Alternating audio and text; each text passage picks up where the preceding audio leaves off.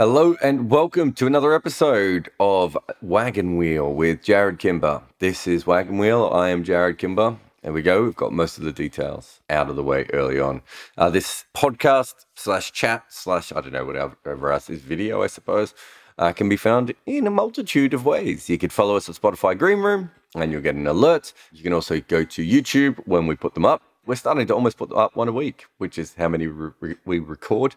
And there's also obviously on the Red Inca feed when they go up every Saturday there. But a huge thanks to everyone for coming into the room and supporting us there. Big thanks to Manscaped. Remember, you can get a discount with Manscaped. You can shave your testicles in the best possible way that your testicles have ever been shaved with Manscaped's Lawnmower 4.0.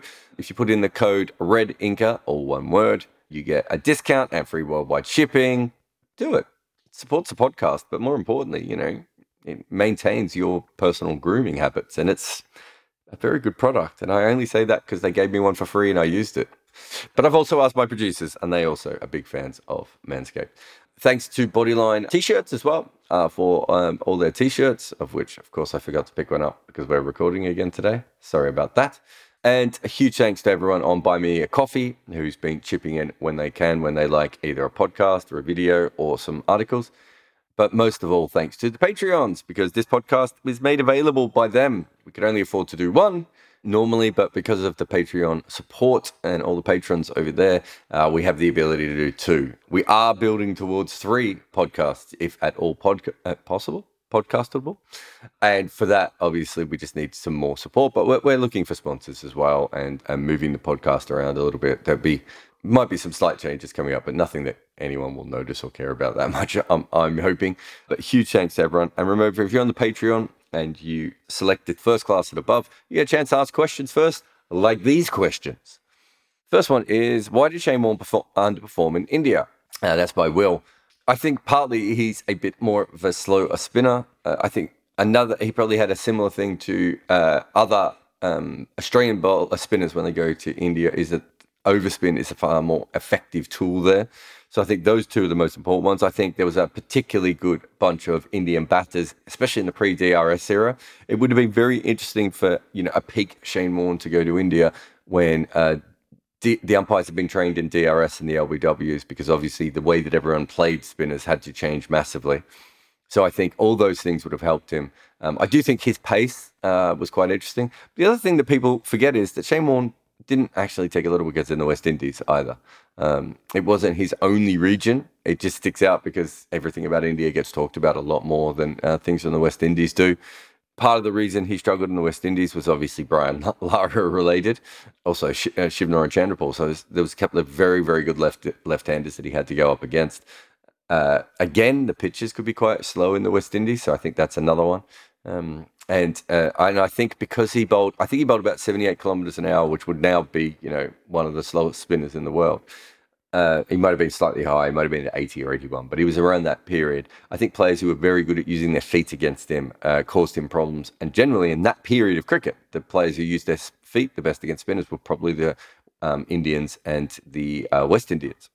So I think that probably all played a, a fairly big part in, in what happened there. Um, it's also possible that in India specifically, they um, uh, that if you go through the history of India, you either have different kinds of leg spinners, the sort of the faster ones. So, you know, Anil Kumble with these straighter balls and um, uh, Chandra Sekhar as well. Um, they actually haven't had that much success in India with uh, wrist spinners, uh, uh, tr- more traditional sorts of wrist spinners um, that we've seen in Pakistan and Australia. So I wonder if there's something to do with uh, you know the, the, the pitches actually help finger spinners a little bit more. I, I don't know if that's true. Um, um, just, just having a look at the way that spinners develop in India, it's quite interesting. Anyway, certainly finger spinners do well there. Will says, why do people assume Pakistan has spinning tracks when they often produce roads? Yeah, I haven't I haven't had a deep look into how many roads they've done yet. I mean, we've only just come back to Pakistan, but they certainly have pitches that help uh, bowl, uh, that help bowlers, and sometimes they have spinning pitches, and sometimes they have quick pitches. I mean, spinners have you know traditionally done very well in Pakistan. Um, you know, Abdul Qadir, Mushtaq Ahmed, uh, Saqlain Mushtaq. Um, who am I missing? I'm missing someone. Oh, yes, Yasir um, of more of more recent time. So it would be silly to say that Pakistani pitchers don't help spin bowlers. They probably help seamers more than some other parts of the subcontinent. Uh, India traditionally, although not recently. Um, Sri Lanka definitely. Um, so uh, I, I, think they do sort of get characterized into that.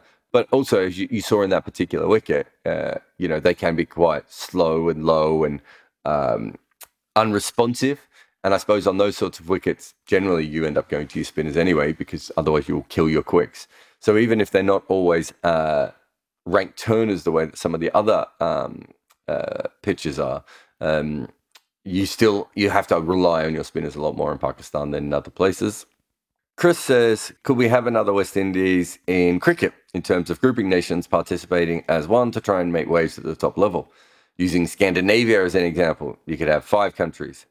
It's funny. I, I get often this que- uh, asked this question a lot. I don't know if people know that uh, the Irish team is is two different nations, um, Northern Ireland and the Republic of Ireland. So, I mean, straight away we have we, we have another um, situation when we do that. There's nothing to stop us in cricket from doing that. The only thing that would ever stop us in cricket from doing that is really would be the Olympics, uh, because going ahead, uh, you would have to. It would be trickier. I mean, the, the Caribbean islands are going to find that out uh, when they uh, try and qualify for the Olympics, right? It, it's a different situation. They're not really set up to do it.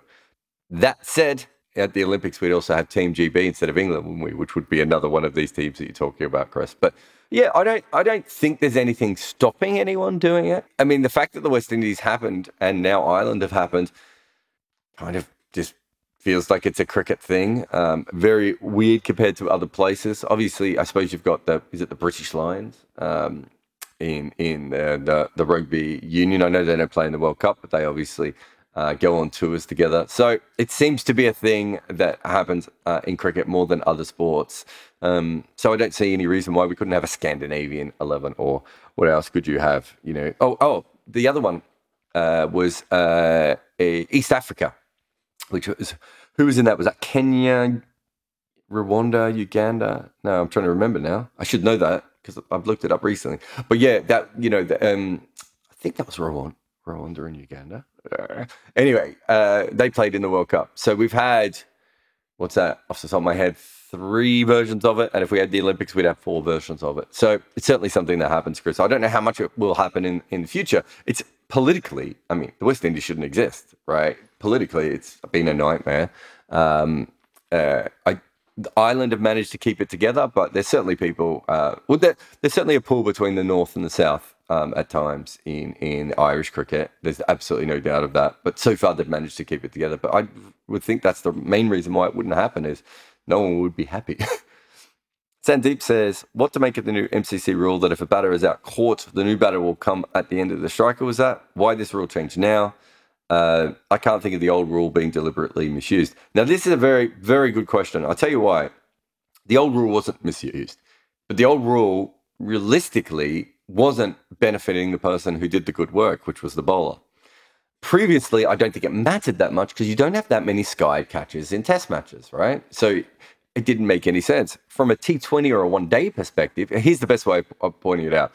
So I don't know if Trent Woodhill devised this uh, rule in the 100 um, that's become a law um, in all cricket, but Trent Woodhill was the first person that I ever heard talk about it publicly. And I actually talked to him uh, about it privately quite a bit as well.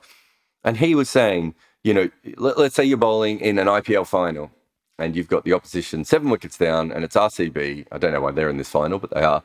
You've got the opposition seven wickets down uh, or six wickets down and you take your seventh wicket. At one end, AB de Villiers is off 40 off 15.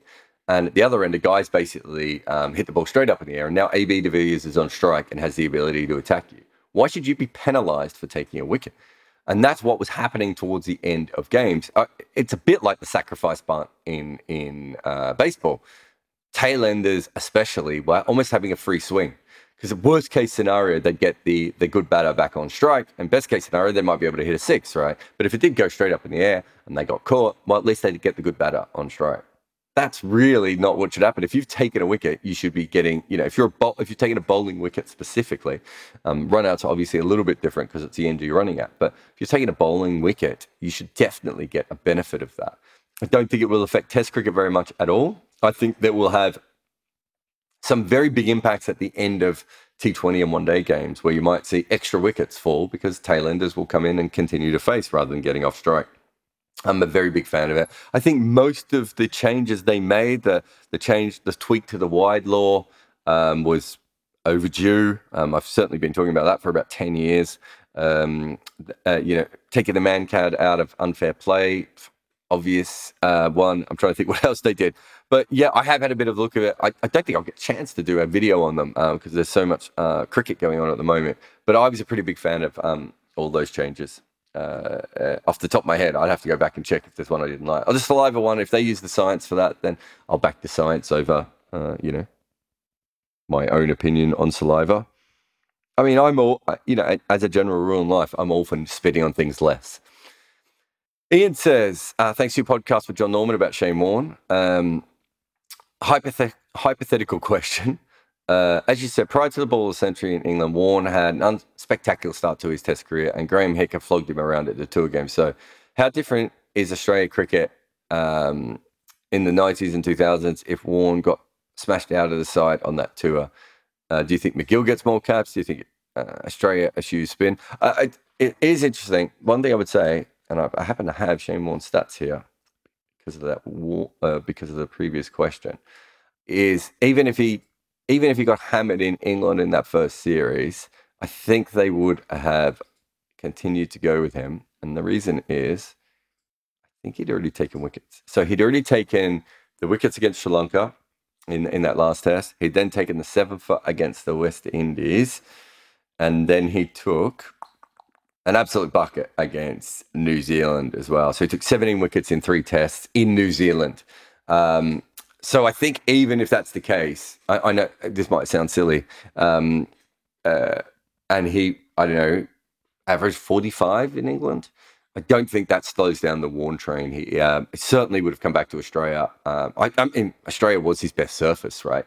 Um, I think when you watch him bowl, other than other than maybe bowling in Sri Lanka, uh, which really suited him as well. You know, I, I, think Australia, he was almost at his most dangerous consistently, even if he had some better records occasionally when he toured. Um, so I don't think that hypothetical can stand up.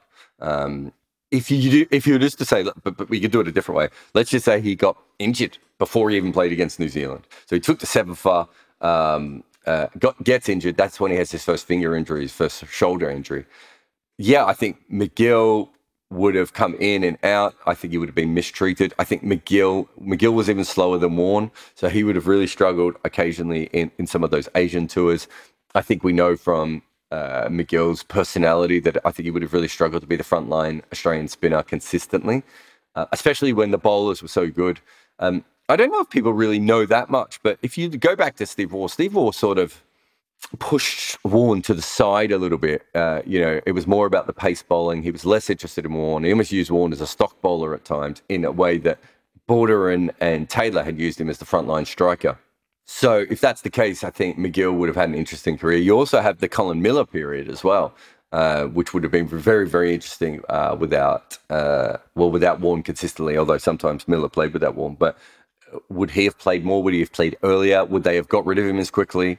it still would have been a fantastic team because you still would have had McGrath and Gillespie, um, Fleming when he was fit, uh, and Brett Lee uh, available to them, plus the, the, backup sort of bowlers of Reiffel, Kasprowicz, Bichel. It was still a fantastic team. Uh, Tim May as well. There was a lot of very good bowlers around at that time, plus the batters and the fact they had Gilchrist, which was a big point of difference. I think without Warne, Gilchrist probably about six is one thing I, I would say. I think they would certainly would have tried all rounders a lot more without Warne. Um, but yeah, it's a very good question. James says recently many commentators suggest the part of England, uh, the solution to England's woes is to bring back cricket in state schools. However, England doesn't have a local club structure similar to that of Australia. Uh, wouldn't that be the sensible target for directing resources? Okay, well, firstly, you I always believe that you have to go back to where people are producing cricketers, and England is producing cricketers in schools, just not in um, schools that are government funded. So I honestly do believe that those sorts of models are very, very important. Secondly, I don't know how you force a club structure on. Club, club structure is really a societal thing. I would have thought. I could be wrong um, here, James, but I would have thought that it's a societal thing. I always believe that the best thing to do is to work out how you are producing cricketers and um, support that. And I think at the moment, uh, the Asian cricketers are coming sometimes through those tape ball competitions, you know, those sort of um, secondary competitions, I would be supporting them. Um, and I would be supporting the school system because I think if you look at the history of English cricket, that is where the majority of cricketers have come, originally from state schools and private schools, but now just private schools. So I think if you want to get cricket back into the state schools, that is a very, I, I can't see that as being a negative, James. I think if you spend a lot of money on the club system, just don't know that that is the perfect way for England cricket to survive. It's, you know, the Australian club system is so strong and so big and so, um, you know, I mean, Mitchell Starc plays in, in, in that. Joe Root's not going to go back to Sheffield Collegiate and play a game. It's a different kind of club system, I suppose, is what I'm trying to say. So even if you beefed up club cricket in England, which I assume you could, I'm not sure it's going to have the same impact that it would ever have in Australia, just because it's not set up to be the same thing. You know, you get picked for your um, your first class teams because of your performances in club cricket, more or less in Australia. Um, that's not the English system, and uh, the way it's set up, I don't think that would ever be the English system. Um, so it is quite different um, in that particular way. Johnny says, "What do analysts look at when deciding who to buy select for a cricket team? Um, are they ever looking at the same stats as fans, like average strike rate, etc., um, or are they only looking at stats that are far more complex? Look, it's very different for everyone, Johnny. I'll be honest. Um, I don't think." Uh, one thing I like to do is I want to know the quality of an overall player. Uh, I will quite often look at the first class average or first class, um, yeah, first class average of a player, especially if I'm looking at bowlers, because I want to know if they always take wickets everywhere or if they're just an effective T20 bowler, because I want to know, you know, in days when I need wickets, are they going to be able to make wickets happen? Those those sorts of things. Um, so I certainly use average there. Um, uh, w- there's so many advanced metrics out there that I don't think, outside of maybe your top three, I don't think you'd look at averages that much.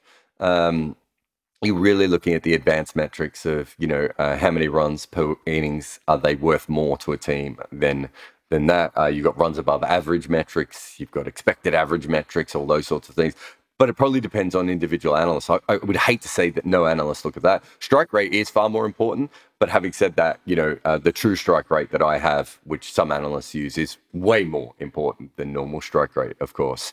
Coaches and owners certainly look at normal stats a lot more and are far more interested in that. So it still becomes part of the process. Um, but I wouldn't want to speak for all analysts, but I know a good good deal of our analysts do not do that. Um, a lot of analysts don't even worry so much about that. They're looking at um, you might look at average or strike rate, but for a period of the game, um, and you might still use those normal metrics in that period, just because that's what you know. Legitimately, that's what you're looking for. Thanks for that, Johnny. Andrew says, "Who are you backing tomorrow's Marsh Cup final? Australia, eh? what, I'm assuming he means Western uh, Western Australia or New South Wales. I haven't watched a ball of of of the Marsh Cup um, uh, tournament so far, but anything with Behrendorff, if he's fit, I'll go for him just because I like. And Anmol says, is there any other board who is as bad as the BCCI in running their women's cricket? I think you need to look at my recent video on Sri Lankan cricket, Anmol. and can women's IPL be financially sustainable as a standalone tournament? Yeah, well, Pakistan were terrible with their women's side as well. Bangladesh has recently done some really good work with theirs. Um, uh, South Africa were terrible for their women's side for a very, very long time. Um, so yeah, BCCI not on their own. Where BCCI is on their own is, I think in 2018 I had this conversation with this guy on Twitter, and I was I was saying it is ridiculous the BCCI does not have an IPL, considering the money that is in the uh, women's IPL. Sorry, uh, the money that uh, and he said, oh, in two or three years they'll they'll have it, they'll have it for sure. Um, that you know they're just getting everything right, and I was like, they could have it now. I would sell this to the BCCI as a nationalistic thing. If you actually had a women's IPL and we, you had the top 100 200 Indian women uh, paid for correctly, um, you beefed up your domestic system as well. So maybe you had 400 from semi professional all the way through to fully, properly paid professionals. I really think that Indian women would dominate cricket for a very, very long time, uh, very quickly. And and at the moment, that's not happening. And you know, it's misogyny. It's also bad business sense because I can tell you one thing that I learned during the hundred, which is how much certain companies just want to advertise with women's sport. Um, it's stupid, and if you know, it's a it's a it's an easy gain um, early on uh, to get a lot of uh, extra marketing money. It, it becomes tough uh, further down when you do get more professionals. I mean, the WNBA is uh, one of the best examples of, of, of, a league that is struggling to bring in its own money. Um, but we haven't. I, I, don't. I don't believe that's the case so much. So um, uh, with the, with the women's hundred and the women's big bash, they have been able to get their own sponsors and they have been able to move towards prof- you know a better version of professionalism quite quickly. But yeah, realistically, um, the women's IPL, uh, even if it's not financially sustainable, as you said, um, it doesn't matter because they're making so much money. I think it could be financially sustainable. I think in India you could certainly make a lot of money from it. Um, it it's usually from the mark from the from what I've seen, it's the uh, sponsors that usually uh, do better for you than the streaming and the TV rights for women's sport. But it doesn't have to be financially sustainable, I think, is the most important thing and more. Um, because the Big Bash wasn't financially sustainable when it started, the men's version. Uh, the 100 was not, is not financially sustainable. The PSL was not fi- financially sustainable. All of these tournaments, the cricket boards invested in them because they knew eventually they would be sustainable. The women's IPL would eventually make a lot of money. And even if it just became sustainable, that would be huge. But it's a potential for being a lot more than that. Um, and uh, with the amount of women who watch the men's IPL, I just think it's a stupid thing to not have another product available for them. Um, so yeah, um, from I, I can't think of a single good reason not to have it. Uh, thank you everyone uh, in Patreon for your questions, and we'll go to the chat where we have our favorite handle, Hydrogen X. How you doing, mate? Yeah, India is currently playing Sri Lanka, and after that, Mhm. quite an easy schedule, except that one test in England. And if you look at the current England team, you might think that's also an easier test. Uh, so we saw in the recently concluded first test. How do you think about other India's chances to go to the WTC final? I've already done the video on it. If you have a look at the start, I picked Pakistan and India um, to get there at the start. I mean, there's nothing's changed. I was looking at the schedule when I, I came up with that. Yes, but in that video, you selected India for winning the New Zealand series 2-0 and winning the South Africa series also. But uh, we lost, uh, we won the New Zealand series 1-0 only, and Mhm. we lost the South Africa series. So You, you did. I think I, I think I'm about one and a half tests behind, but I was also quite conservative on how India would go um, all the way. But I also had them coming first. I think they only need to come in the top two, right? Look, I haven't gone back and had, had a big look at how the, the results have gone uh, so far. Obviously, I wasn't expecting to get every single test or every single series completely correct. Uh, losing uh, away from home, uh, but but even in the, in that South Africa series, they still won a test away from home. Sorry, is what I meant to say, which is very important. Uh, so I'm not particularly worried. I mean, there, I, there aren't that many other teams that have good schedules. They legitimate like uh, it, let's say, you, and I, I I think this is probably fair to say that Australia is probably Australia and New Zealand are two of the other strongest teams. They just don't have the schedules that is going to allow for as many wins um, as Pakistan and India do. So I'd be I'd find unless unless Australia or New Zealand completely play out of their skin, like if New Zealand had, had, had won that um, series against India or, or won a test in that series against India, that's the sort of thing that they would have to do um, in order to get up there. I mean, there just aren't that many good test teams in the world. So I suppose South Africa could go on a bit of a run, but looking at the schedule, I just don't believe the other teams are strong enough to to be able to get the wins to go past um, India and Pakistan. At the very least, I still expect India and Pakistan to be in the top three teams. Um, maybe one of them will slip out because someone else will, will go on a very good run. But for me, really don't I, I really don't have that many fears that India is not going to make it to the WTC.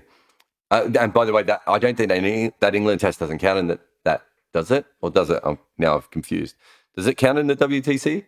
Yes, uh, it will be counted and it will be played in July, eh, the fifth because it started after the final last time. So yeah, you're right. That's another chance of them getting another away win, as you said. But uh, you know, I think all things considered, I mean, who are the teams that you're worried about? I mean, uh, give me a team that you're worried about doing well. You know what I mean? I mean that uh, there has to be another team that has to do better than India, right? Uh, well, two teams that have to do better than India. Pakistan are a chance, but Pakistan, um, uh, you know, I, I, I thought Pakistan were the more tenuous of the two teams that I had in the World Test Championship final.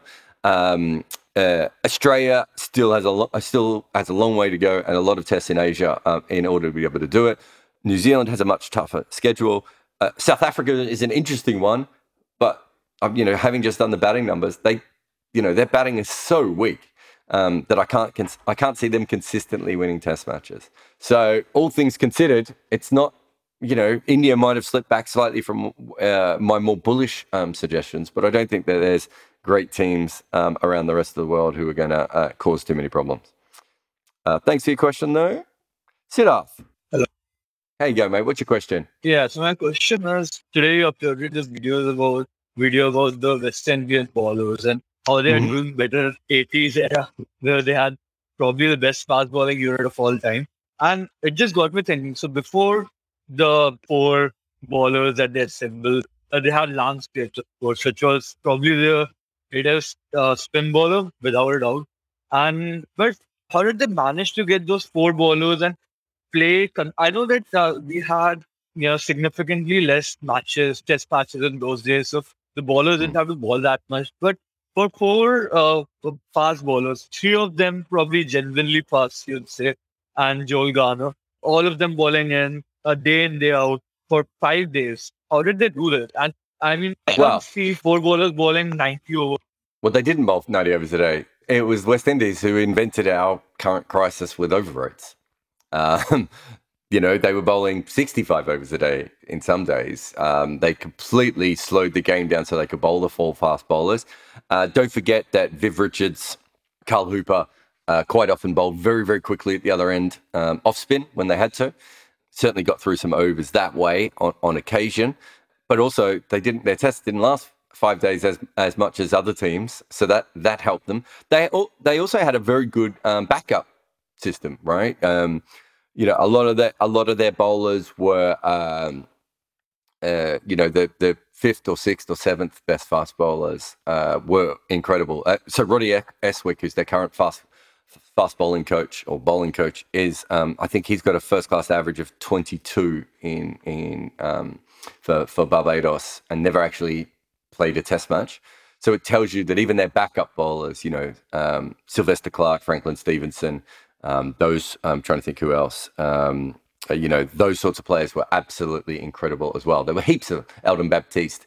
There absolutely heaps of them. That were, so when they did have an injury or an, uh, a bowler needed a rest, they could bring someone else in. But the, the main point was that they slowed the game down so much and they took so many wickets um, that they could do it. Um, but yeah, I think they were all genuinely fast. I don't think I, I don't think Joel Garner wasn't genuinely fast, um, if we're being honest. So um, I think they were all genuinely fast in that period, and the way that they did it was by slowing the game down essentially, and it was probably bad officialing as much as anything else, and maybe bad lawmaking that allowed them to get away with that. Far more, it was far worse than it, it has been today. Um, but it, teams do it for a similar reason today, right? Um, you know, you want your fast bowlers to be as rested as possible, um, and there were some very, very long overs uh, back in in those days of of, of cricket, and um, it was uh, it was not ideal. I suppose is the best way of putting it. I have one more. Yeah, sure. Yeah, so the current Indian Test team, you know, the bowling island they have, they have probably their best spinner of all time in Ashwin, and they have their best left arm bowler Jadeja. And with that, they have two quality Test match uh, medium fast bowlers in Shami and Bumrah. So, uh, looking through all the great Did you just call Bumrah medium fast? fast medium, not medium fast, fast medium probably. Yeah. Uh, but anyway, no, but he hurries people, so that's different. I I mean, he's fast. He may not be express, but he's fast. There's no doubt about that. I wouldn't want to face it. Yeah, all right. He's not, but he's not in the Pat Cummins and Kagiso Rabada kind of place. Anyway, but so looking through all the great bowling attacks throughout the years, the West Indies didn't have a spin as we just discussed, and even going through some of the invin- invincible teams, invincible teams uh, may have, but it's just one of the best all-round bowling attacks of all time. Like the five, uh, Bumrah, Shami, Ashwin, Jadeja, and you can add Siraj or and there. Yeah, well, Australia never had. Uh, Australia only ever had four bowlers, didn't they? So, by definition, I think India has them covered. As you said, uh, West Indies never had a frontline spinner. Having said that, they didn't need a frontline spinner. So, you know, it's a bit like saying, uh, you know, oh, that that that football team has um, extra attacking midfielders, and and they they weren't very good at defending, but they still beat every team by three goals, right? I don't. it, it, it's a tough one, uh, you know, depending on how you look at it. But again, they didn't have an all rounder. Uh, the Invincibles, I, th- I, think we have to be a bit realistic with the Invincibles. We're talking about one series uh, there, um, or a couple of series, I suppose. But compared to consistent, they did have a fairly good because they had Keith Miller. Uh, they did have a, a, fairly good team. I think the team that would have been the best and might have actually pushed India's all-round uh, bowling lineup would have been had Australia had World War II not happened, and Australia would have been able to match up Clarry Grimmett, uh, Chuck Fleetwood Smith, Tiger Bill O'Reilly with Keith Miller, um, Ray Lindwall um, as as a, a, that like that a five man attack where you have a left arm wrist spinner, um, two of the best um, leg spinners of all time, uh, and all rounder who can bat at number four, um, and also bowl as fast as anyone in his era, and Ray Lindwall. Um, that would have been next level. Also, um, I'd have to go back and have a look at if any. I don't think Australia ever had a, a truly great bowling lineup when they had Richie Benaud and Alan Davidson together. Trying to think, um, but again, having those two all rounders in your side, if they if they could have got the extra bowlers around, but I don't think they did.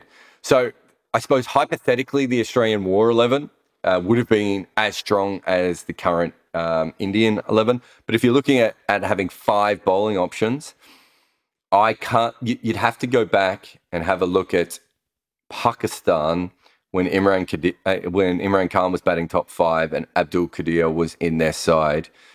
I don't think they would have had it as often as India, but they probably, if you look at the five bowlers that they could have had, they could have had uh, Waqar Wasim, Imran Khan, uh, Abdul Qadir, and uh, Sarfraz Nawaz, maybe, maybe, maybe he was a bit finished by that point. Actually, um, I'm trying to think of who the uh, who the other bowler would have been, but that would have been a pretty good bowling attack, right?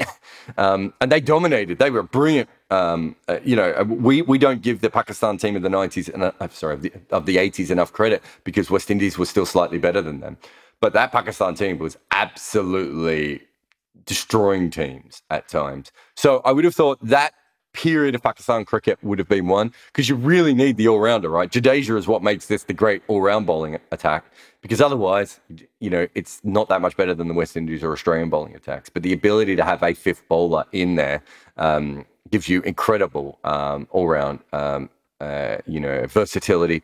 The only other thing I would say about the Indian bowling attack is um, it obviously doesn't have a left arm um, quick, which is not not bad. I think if you go back to that war team I was talking about before um, of Australia, if, you know, the hypothetical Australian team, that wouldn't have had a left arm quick. West Indies did only had right arm quicks, um, uh, and Australia didn't have a left arm quick in their period. Um, but you know. Uh, that's sort of nitpicking at the absolute perfect bowling lineup, but I think the Indian one has to go down uh, with that. Um, but I, but if you're looking over short periods of time, uh, I wonder if Pakistan m- maybe um, did slightly better um, at times. And obviously, India didn't need the all round nature of their bowlers because the four were more than enough uh, for them to dominate. But yeah, I do think uh, India's got an all time bowling attack. And I think I've, I've, said that many times before.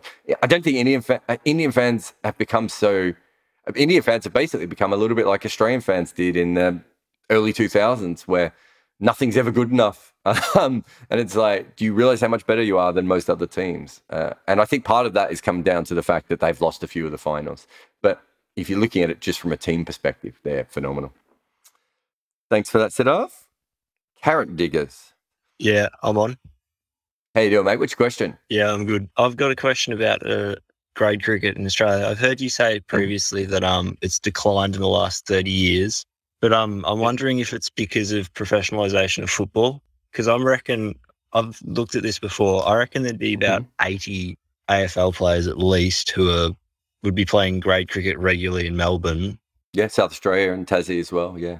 Yeah. Yeah, I, I think that's played a part of it. How old are you, mate? 20. All right. So I'm 40. When I grew up, the most important thing was uh, on a Saturday, for a lot of people uh, that I grew up with in the outer suburbs, and my country friends were even more so. They literally, on a Saturday, you went to the sporting club and everyone played it, and it was the biggest thing. Uh, by the time I was 15, so 1995, we had a shopping. We had about three shopping centres in my local area. We had none when I grew up, um, and people went to the movies and they went shopping and they uh, went to arcades and everything. I think that has played a very, very big role in, uh, you know, diluting the talent out of club cricket in in Australia. There's just more things to do. I, I had a friend actually uh, talking about Aussie rules football who he he he played um, he he won the under 18 medal the first year they had it um, in the in the under 18 competition playing for Northern Knights and him and his brother were both absolute gun footballers, cricketers, tennis players, whatever. By the time they were about 25, 26, they'd stopped playing sport. And the reason was they were like, we spent our whole life on Saturdays playing sport. We'd now rather go watch a movie or, you know, fish or whatever. So I think the culture of Australia changed. And so, you know, back in those country towns that, that, you know, that my family grew up in, I spent a lot of time in, you know, on a Saturday night, it was like, the netball club, the tennis club, the cricket club, even the football club was the thing to do. And that wasn't the case. That wasn't, you know, now there are boutique bars, right? you, know, you go into Victorian and New South Wales places and you've got, you know, beer cafes and you've got, you know, fa- you know, family fun pubs and all these sorts of things.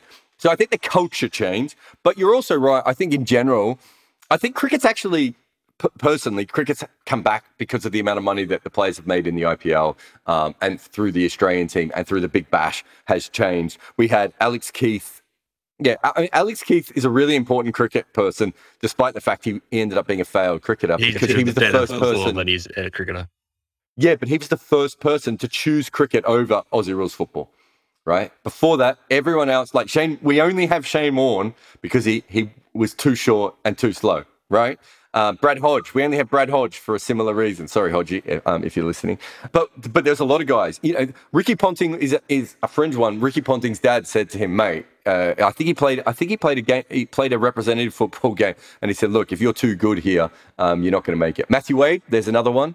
Um, Jamie Siddons, there's another one. Even Simon O'Donnell to a certain point. So I think you're right, but I think now there are people, Mitch Marsh, Alex Keath, certainly had a choice of doing both but you're also seeing the professional nature of Alex Carey and Alex Keath sw- swapping sports, right? Because yeah. if you because the, the systems are so good, if you have someone like Alex Keath or Alex Carey in Aussie rules football or cricket and they fail in the other sport, you can still pick them up and know that they're very good athletes. So I think you're right to a certain degree, but I also think that the societal change in Australia is what has made club cricket a little bit weaker.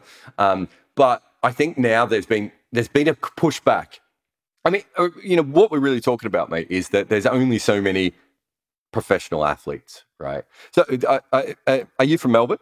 Yeah, I'm from Melbourne. Yeah. So I always always used to have this fight, fight with my mates. I always said that Aussie rules football is the absolute worst thing for Australian sport, right? And I, I'm from Melbourne. I played it from a kid. You know, I still follow the Pies. You know, I love the sport. Don't get me wrong. But what it does is it basically takes the best talent away from our Olympic athletes, our basketball athletes, our cricket athletes, uh, the sports that we actually want to go around the world and be really good at. And we've got, you know, what what sort of a point guard would Buddy Franklin have been? Sorry to everyone who doesn't uh, doesn't follow Aussie rules on this on this. But you know, and, and we've seen it again. Uh, so Josh Giddey had to have the, had to make the decision between the NBA uh, or basketball and, and, football, and and and Mitch Marsh was another guy that, that that had to do this. We could potentially be losing incredible athletes because you know they, they go off to play other sports. So I think Aussie Rules does do certainly does do that.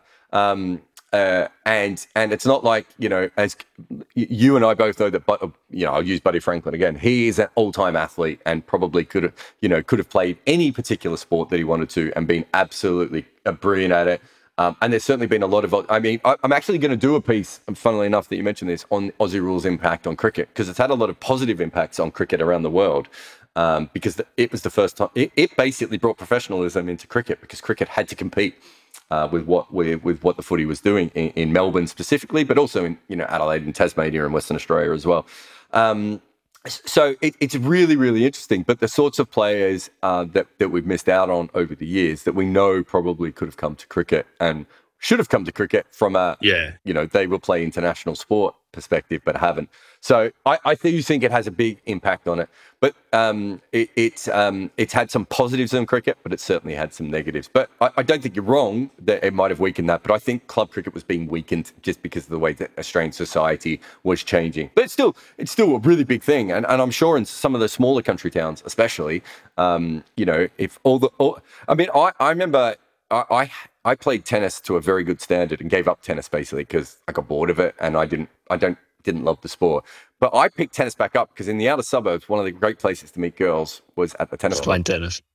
right? And it's like playing cricket and footy's great, but it's like, you know, basketball and tennis is where, where the girls were, right? So Yeah. I'm not sure if that, if they, if, in country towns, especially where the tennis, basketball, netball, football, cricket is all, um, rugby u- league and- and union in some places is all in one place, if there's still a draw towards that. But I think in the suburbs, you're more likely to find the girls probably in the arcades, yeah, right, or the or the movie theater, or you know, walking around the shopping centers and everything. So I do think things have changed a little bit. But a great question, mate. Thanks so much for that. All right. Keshav, you there? Yep. Hi, Jarrod. Long time. How you doing, mate? What's your question? I'm good. I'm good. So, uh, heard your uh, podcast with John on Shane Warne. So, John in detail told you know how he reacted to it when he was in the train when he got the news. So, if I may ask, what was your reaction like? What were you doing when you got the news? I was doing podcast business actually. I was um, I've been we've been asked to join a new podcast network, which we haven't quite finalized, uh, but we might be coming in with. And I had a really long chat with someone because I'm very interested in the podcast business world, and and he obviously knew a lot about it. And then right towards the end, he said, "I think you're going to have to go. Shane Warne's died." And I was like, "Oh, that can't be the case," because I'd know that because my phone would be lighting up. And I forgot that at the start of the meeting, very professionally, I may add, I put my phone on do not disturb. um, so I took the do not disturb off, and uh, uh, he was right. I had about 90 messages, people trying to verify the story, uh, you know, uh, to people telling me, to people asking me if it was true. So I didn't believe it, partly because uh, when I was first told, I, you know, I hadn't seen it myself. So uh, my first thought was that. My second thought was trying to verify it. I verified it very quickly. Um, luckily, Mark Nicholas, well, not luckily, but Mark Nicholas had spoken to the family, so we knew it was true. So that made my life a lot easier because a, a lot of times what happens when you know famous, some, especially someone like that, there's so many fake deaths. How many times has Jeff Goldblum died on the internet? Right? I think it's quite a lot at this point. So you know, the first thing is the verification. The next thing was I was thinking that I had a quite a relaxed weekend, um, and then that was gone, and I was in shock for quite a long time. I did uh, did Talksport. I think I was on LBC in the UK. Um, I, I knocked back a lot of the uh, um, stuff uh, straight away just because I didn't have time to process it. Then I did Sky Sports News. Sky Sports News was like my last one. I so I don't know how many media places I was on, but I was probably on seven or eight. But Sky Sports News was my last one, and I probably did them all in a space of three hours, right, or four, four or five hours maybe. And it was really after I did that last one, and I sat down in quiet. It was the first time I wasn't writing or doing a video or doing stuff, and that was the first time I started to process it. And what happened was I realized that Shane Warne is the last cricketer I had a relationship with my father with, if that makes sense. So I left Australia in 2008, and Warne obviously retired in 2007. And from 2008 onwards, my relationship with cricket completely changes. You know, uh, I'm not based in Australia anymore. I'm a cricket journalist, and I see the game very differently. Up until that point, you know, even if I had analyst ten- tendencies and journalistic tendencies at times, I was still very much a fan. And that was Shane Warne was the cricketer I went to watch with my father. Uh, you know, changed my relationship with my father in some ways.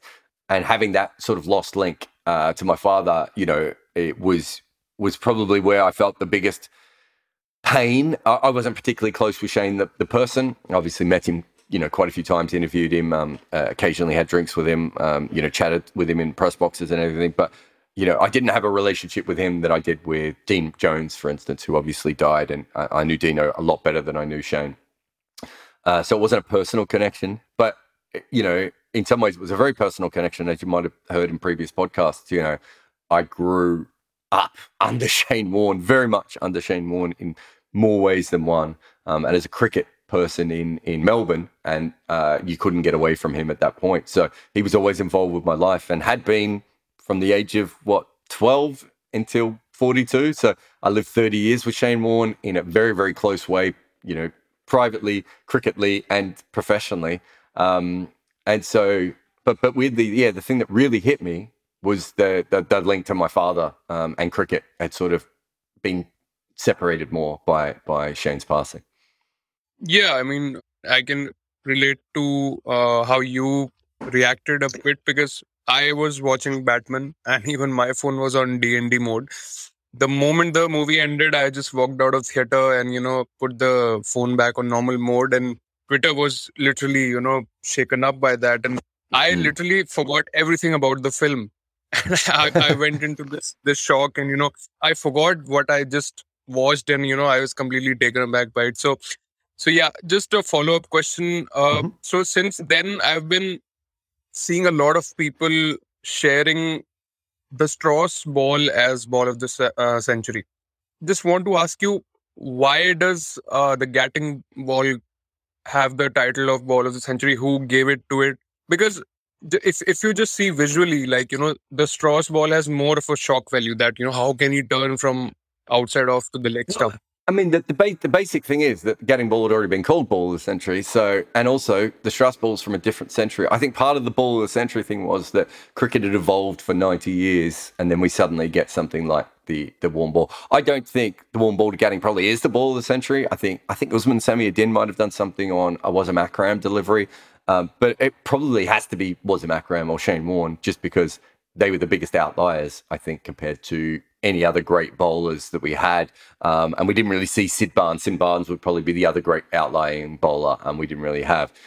What Shane Warne did didn't exist before, so I think there was the shock of that.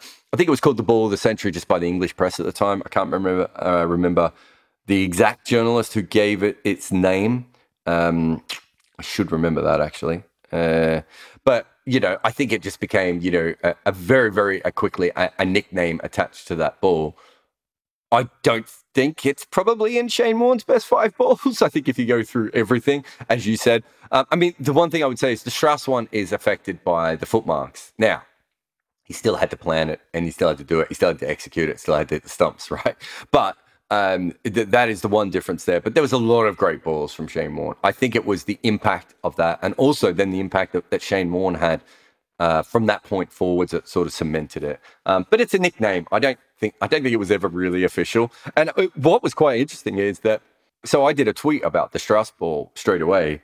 Up until Warne passed, I wouldn't have thought that that, or you know, maybe the Basit Ali ball or the Shivnarine Chanderpaul ball. You know, there was a lot of great, incredible deliveries. Um, Herschelle Gibbs one as well. I don't think until he passed, people like started really analyzing him. He's he sort of moved beyond analysis at a certain point, became a celebrity um, and cricket content, I suppose. And in his death, I think people really started to go back and look at what he did, and um, that's potentially why the Strauss ball sort of rose up at that point. Um, uh, also, it's worth mentioning on the Strauss ball that his arm and shoulder were gone by that point. Like, not gone, obviously, but they weren't what they were. You know, the amount of rip he puts on the ball in the early 90s compared to what he was doing in the 2000s is not even comparable. Um, so, from a physical standpoint, the Strauss ball is remarkable. Uh, but thanks so much uh, for your questions. Uh, Alex, Yep. Yeah, I'm here. yeah, what's your question, mate? So I'd, I'd just like to ask about Yorkshire's John Bairstow. So in the back end of the Ashes series and yesterday, the before yesterday in the West Indies test, he looks like he's actually turned the corner for once and found some form that looks sort of sustainable. Do you think that's the case, or do you think it's just another purple patch and a blip in his career in red cricket? I don't think he ever had form.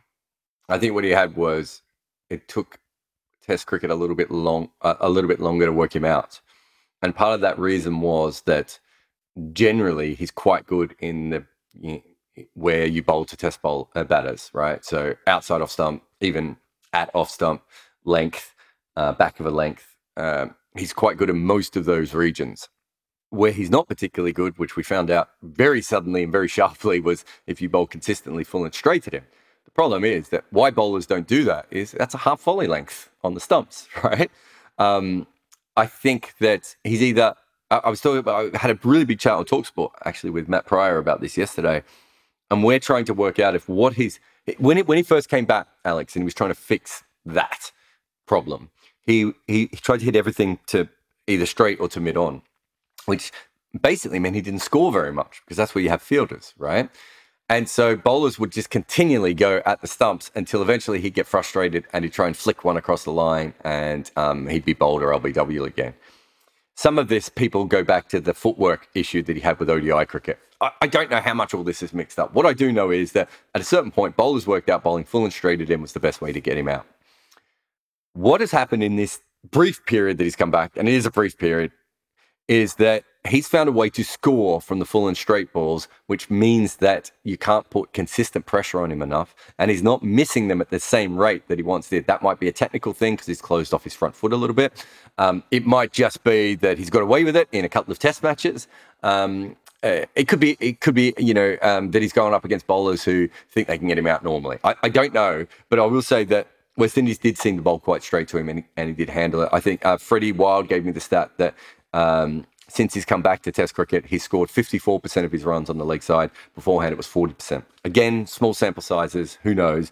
But it feels like to me he's getting off strike when they're bowling full at the stumps, which is part of the, the problem. If, if, you think about it, his full at the stumps is the same as everyone else's um, uh, balls just outside off stump, right?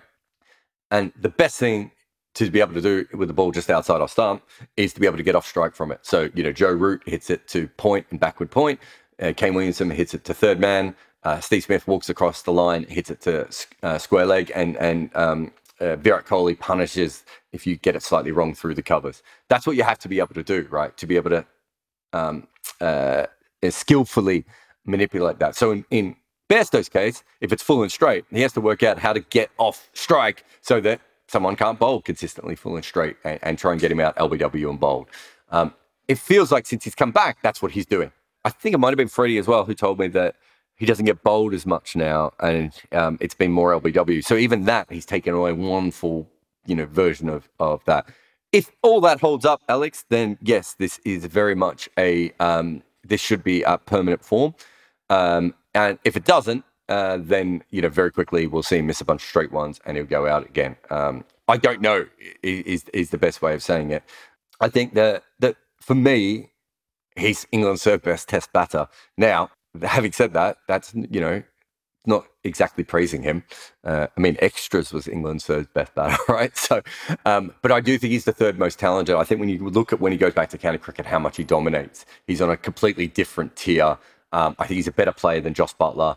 Um, and so I think he's worth persevering with. And if he has worked out this problem, um, I think you even give him a bit of a rope. If, if he can average 35 in the next three years, considering sorry, I've just booted my camera here. Um, if he can average 35 in the next three years, I think that is just a huge, huge thing for English cricket uh, because they haven't been able to find people who've even been able to do that consistently. Um, but if he can do more than that, then that would be remarkable. Thanks, Alex. All right. Last question is Gregory Paul. Hello. Hey, go, mate. Last question. Knock it out the park. Uh, so my question was uh, regarding body type. Like fast bowlers have to be like lean and tall. And I remember somewhere the batsman having a lower center of gravity is sometimes useful as well. So, what are some of the other like different body types that give them an advantage? Uh, well, I did a video about this once. The absolute best wicket keeper would be someone with short legs and a huge wingspan. And that's because you want them to be as low to the ground as possible um, for when they're up at the stumps, but you want the big wingspan for when they're back so they can dive and, and cover extra ground for you. I mean, fast bowlers do come in many different shapes. Obviously, I think the ideal would be someone with a very strong core who is well, Kyle Jamieson is the ideal. um, you don't want very, you don't want tall and skinny, uh, perhaps uh, just because of the injury uh, concerns that that can bring about. Um, so you want to be a little bit more solid through uh, the center. But we've had fast bowlers with very, you know, I mean, there used to be the big fast bowling backside. You know, think of Brett Lee. There's some great old English bowlers who had that. Um, even Ryan Harris, I suppose, um, had that because it gives you a different kind of power through the crease. You know, with spinners, you want longer fingers. Uh, what else do you want with spinners? You want, oh, well, in fact, with all bowlers, you want hyperextended arms. I don't know if you're ever watching the video of this, you can see that I've got double jointed elbows. I used to have them on both sides until I busted the other elbow, but hyperextension of the arms is very important. I think Jofra and uh, Jasprit both have that off the top of my head. Uh, I don't don't know if you want double a double jointed wrist as well, but I'm assuming that would be quite handy. Very, very, you know, on wrist spinners, you pro- Shane Warne's probably you know um, shown us that you want to be as strong as physically possible throughout the chest. So you want you know um, you want the big shoulders and the uh, um, there for the uh, for the spinners. For batters, what you want is a very very strong back one of the reasons that you, when you talk about the low center of gravity on batters, that was always the, the, the thought. But don't forget that came from a period where the ball kept low a lot more, which doesn't happen as much now. We have more short pitch bowling, so uh, that has sort of changed. I don't know. I don't know if anyone really believes the low center of gra- gravity for batting anymore. In fact, it seems to be going towards taller batters. But what you do want is someone who has very, very good core and spine um, setup because hunching over a bat for hours on end does, you know, we've seen Michael Clarke, uh, Mike Atherton um, certainly have problems with that from a batting perspective.